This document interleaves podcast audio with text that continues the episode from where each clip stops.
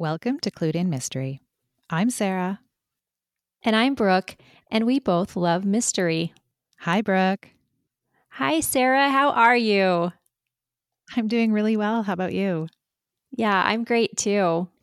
The springtime weather is sort of kind of emerging where I am, and it's it's actually wonderful to get that little perk up. Yeah, we're we're experiencing the same thing. It's been a little bit milder the last couple of days. Uh, still chilly at night, uh, but I've seen a couple of little um, crocus buds, so we're definitely on the way to spring.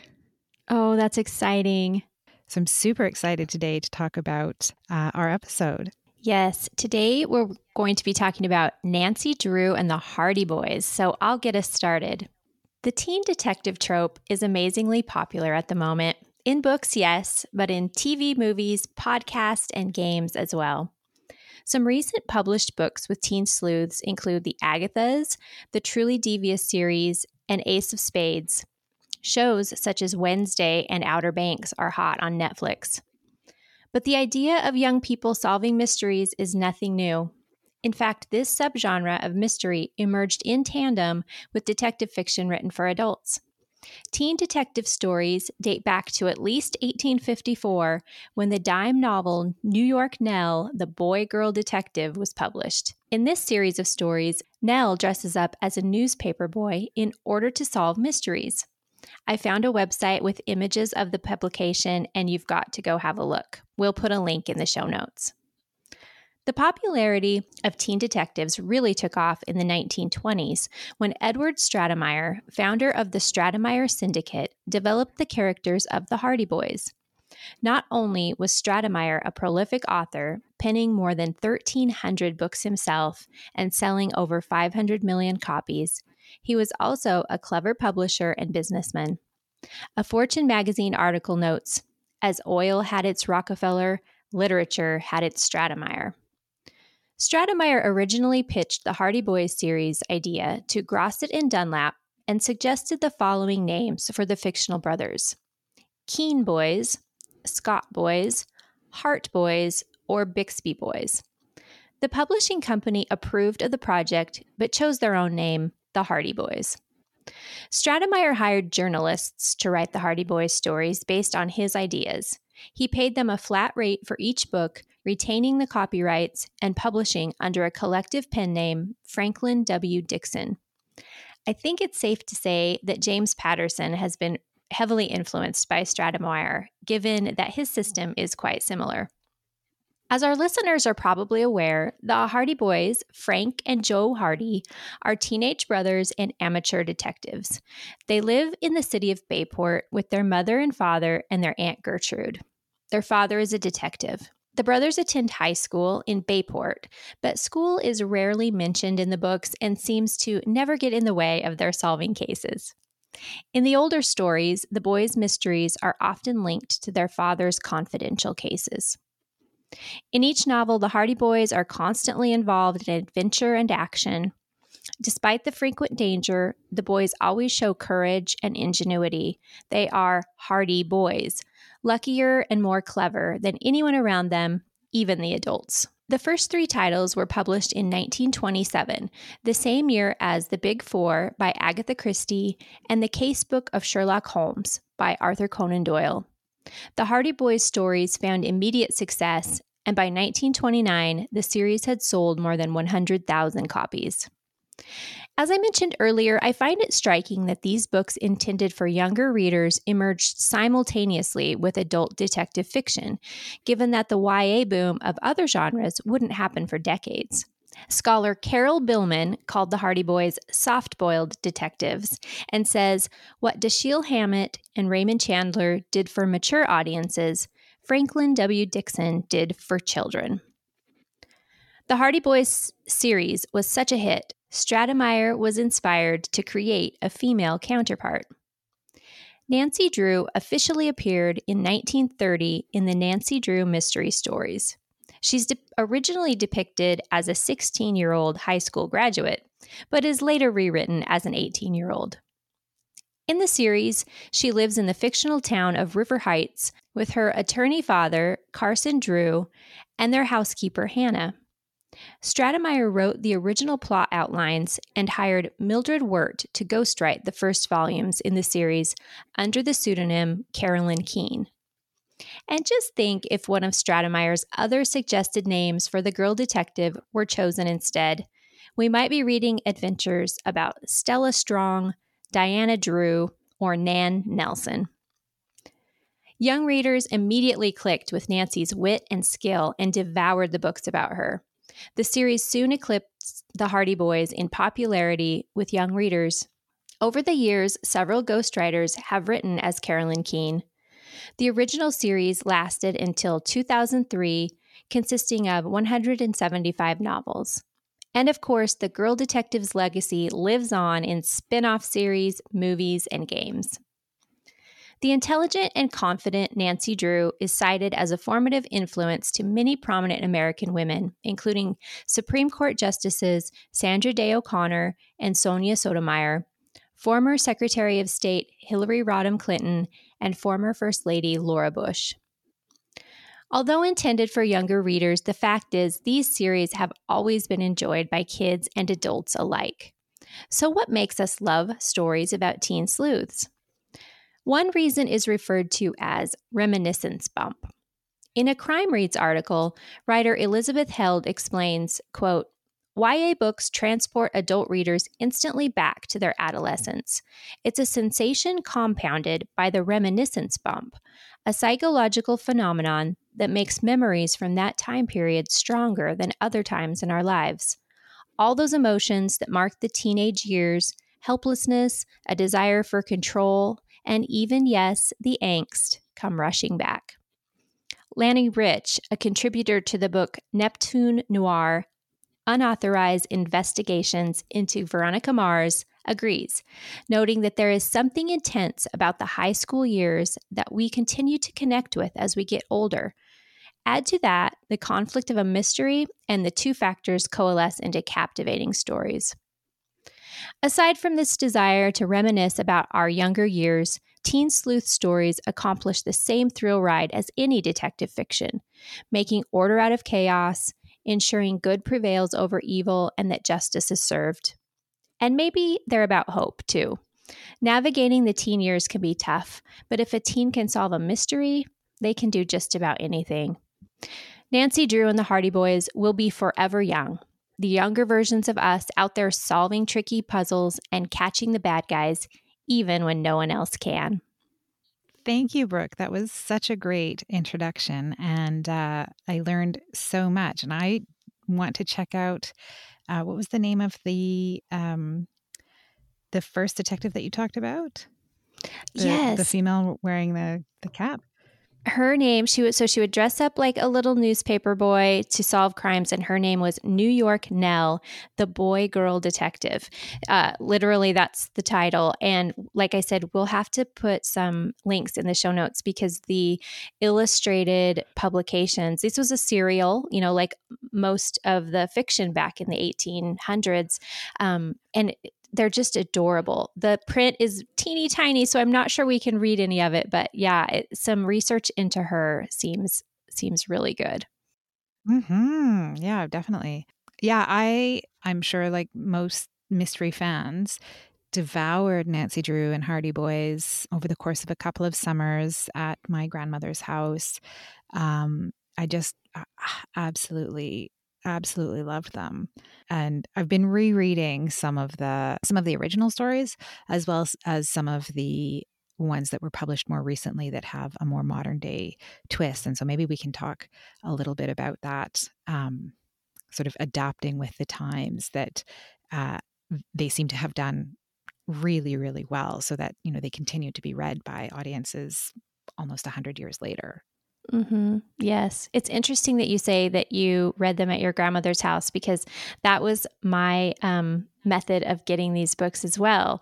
Uh, I, I've shared with you before that I lived on a farm. And so my grandparents' house was right across the street, essentially from the, the house I lived in. And in the basement, my dad's and his sister's uh, collection of books still existed.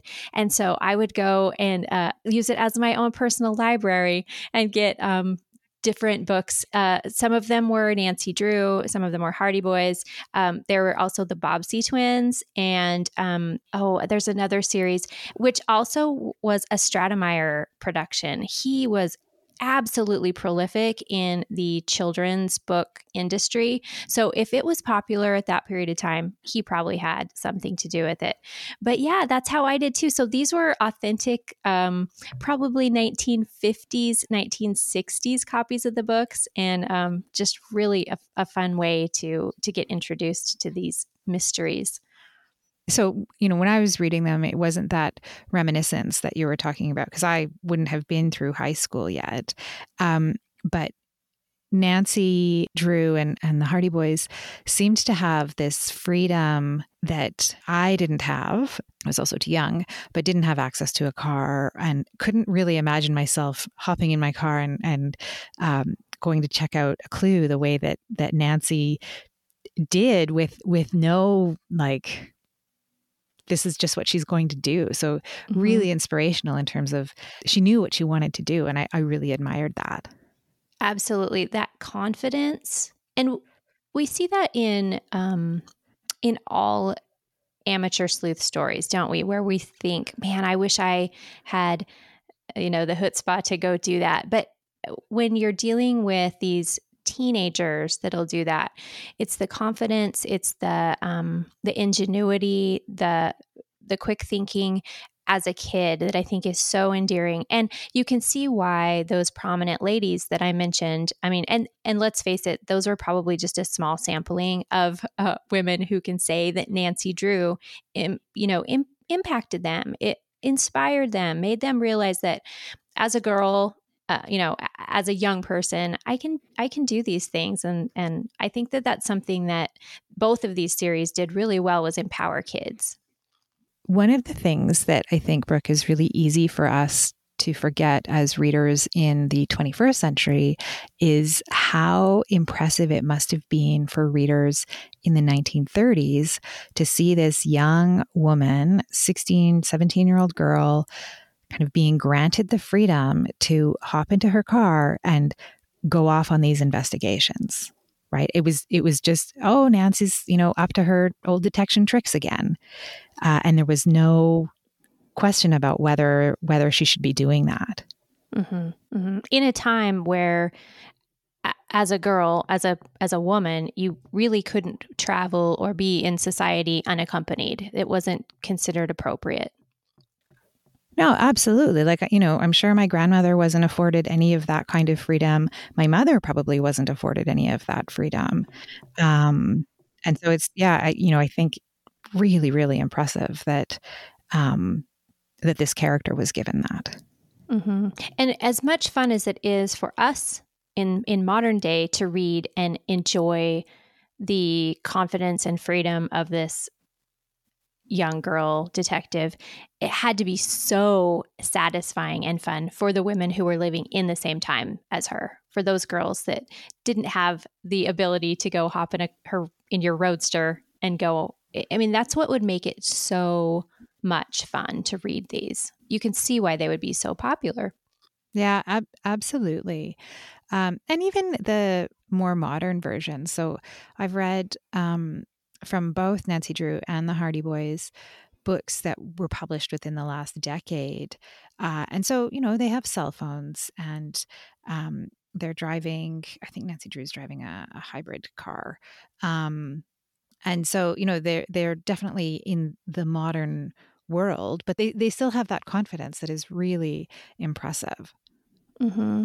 I, I did that this week too. I chose to read um, a Nancy Drew and a Hardy Boys that are in the new series. So it was one of the Nancy Drew Diaries. I think is the the uh, most recent series, and um, I'll be honest, I was nervous about it. I'm like, I don't know how I'm going to feel about these kids being in modern times with modern technology, and I'm like, but I loved them. I enjoyed them so much, and one thing that I thought was really, really well done, and over the years, I have no idea how many ghostwriters have written under these collective pen names, but I'm always struck by how well they keep the voice, they keep the the tone. I don't know how to, Mm-hmm. to describe it any better. This feeling that you get when you read, uh, and I, I feel it a lot in the Hardy Boys, the way that the two brothers interact with one another.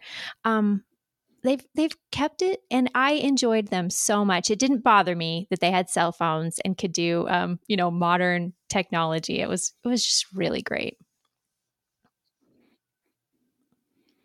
Yeah, it's. I I remember being really surprised when I realized that they were both ghost written, right? That Franklin W. Dixon and, and Carolyn Keene did not exist as as people, but were this collection of people who were all writing these stories. Um, because as you say, like it it's it- really is hard to tell that you know different people um, wrote these books. Um, I also have been watching. There's a Hardy Boys series that's on TV. I think it's on. Um, don't know if it's on Amazon Prime, um, but uh, so it's set in the 1980s. So they don't have cell phones. They don't have all of the you know access to to computers and internet that um, that the more modern day sleuths have. Uh, but there's there are a couple of differences. So uh, the younger brother. Uh, Joe is he's only about 12 years old. Um, whereas Frank is uh, you know 16. He can drive, so he's at least 16. Um, and their mother dies in the first episode, which is I think different than the books. Um, and that's what sends them to they end up living with their aunt because their dad has to go on a case. Um, and so yeah, so like the dynamic is a little bit different between them because in the other books uh, they seem to be much closer in age, whereas you know they're they're definitely um, a few years apart. Uh, and I don't remember this so much from the books, but they kind of each have their own mystery that they're investigating um, in the series. Yeah, yeah, and so th- that's that's interesting as well. Um, but I'm yeah, I'm enjoying it watching uh, watching the Hardy Boys. That sounds really good. I'm going to look for that. And I enjoy seeing how they're maybe deepening the backstory a little bit, deepening some of the um the subplots. That's that's interesting. We you know, we um talked about when we talked about cozy mysteries and I think that these stories definitely fit in like the cozy category. Um we talked about a trend for a little bit more of the traditional mystery uh, f- elements coming into the cozy world. And that would be more of like a an overarching character arc maybe a story that continues throughout a series um, a little bit more of a there could be a little bit more of a dark backstory. Definitely not too dark because it continues to be cozy but that's just really interesting. I think there's a parallel there with what we talked about with melissa bourbon in our cozy discussion Yeah, I I would agree. I think I think they are cozy in terms of um I mean there's a little bit in the in the television show there's a little bit of um tension, you know, there's you know someone who's kind of after them and um kind of suggestion that there there is a potential for violence, but it, it there's nothing that's kind of shown on the screen. Um and I'm just trying to think about the modern the more modern Nancy Drew Diaries book uh, that I read because it was a, a, a little while ago that I read it. But um, yeah, I would I would agree. I think it I think it fits in the in the cozy category.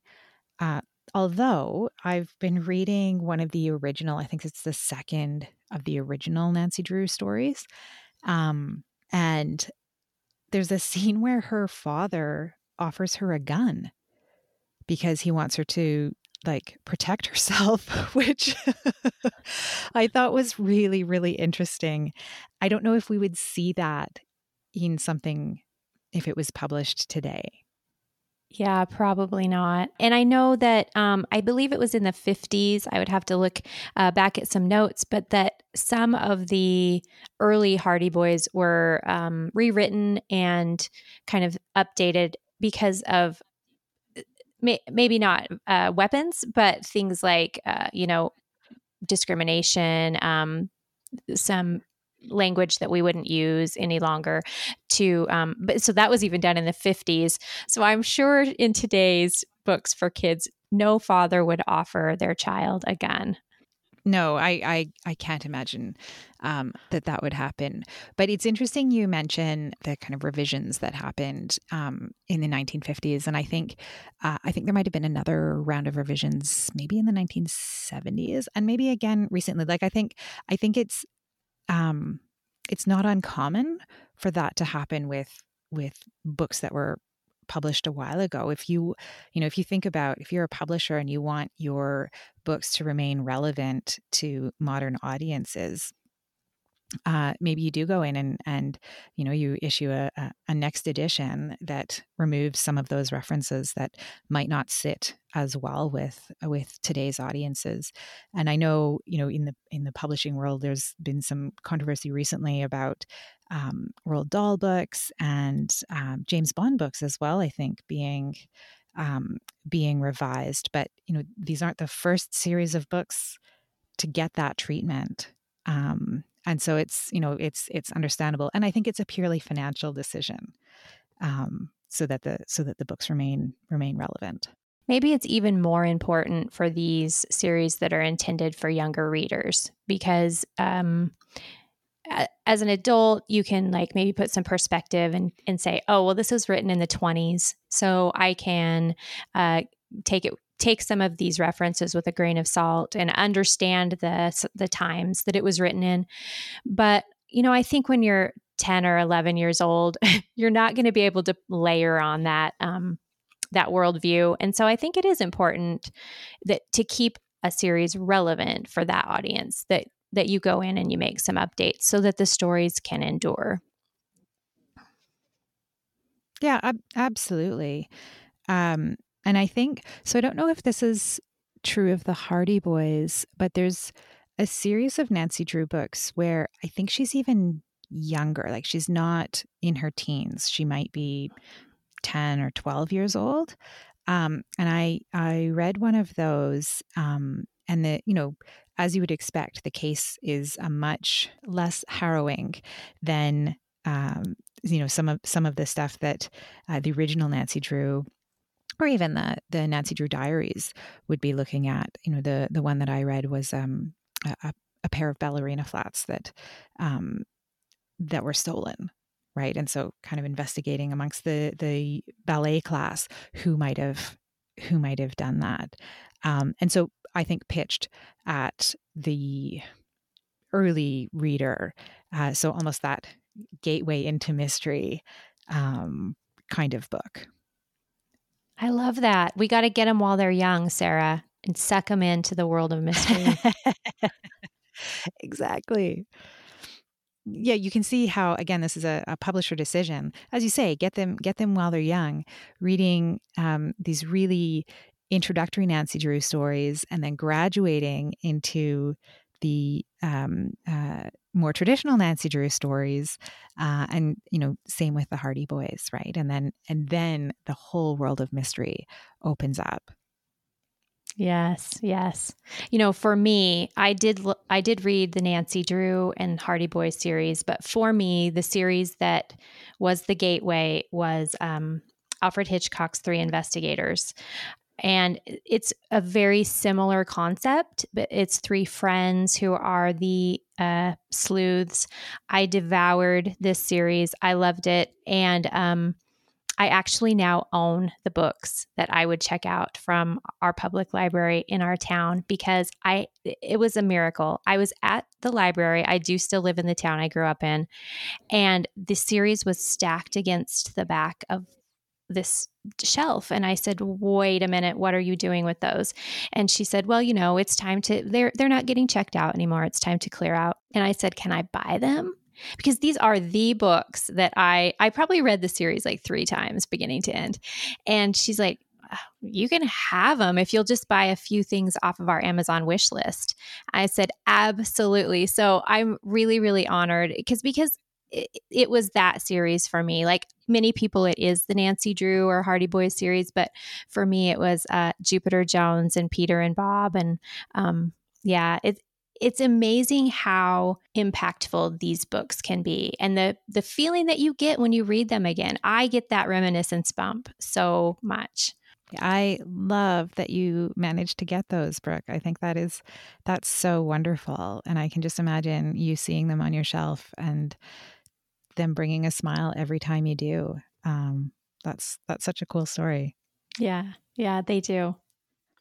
And they're very well loved, you know, some, because as a library copy, you know, some of them uh, you can barely see the cover anymore because so many kids took them home. And that's even special to me. So well, I, ha- I mean, I have to say, like, I have enjoyed rereading some of the um, books that I would have read, I don't know, 30 years ago, I guess, or more maybe. It, it, it's been kind of fun to um, to relive that and and yeah, you know, maybe a part of me still dreams that I that I I could be Nancy Drew and I could have her little uh, I think she has a little roadster um, that she hops into and and and goes off to solve her cases. Yes, me too. It's so romantic to imagine, right?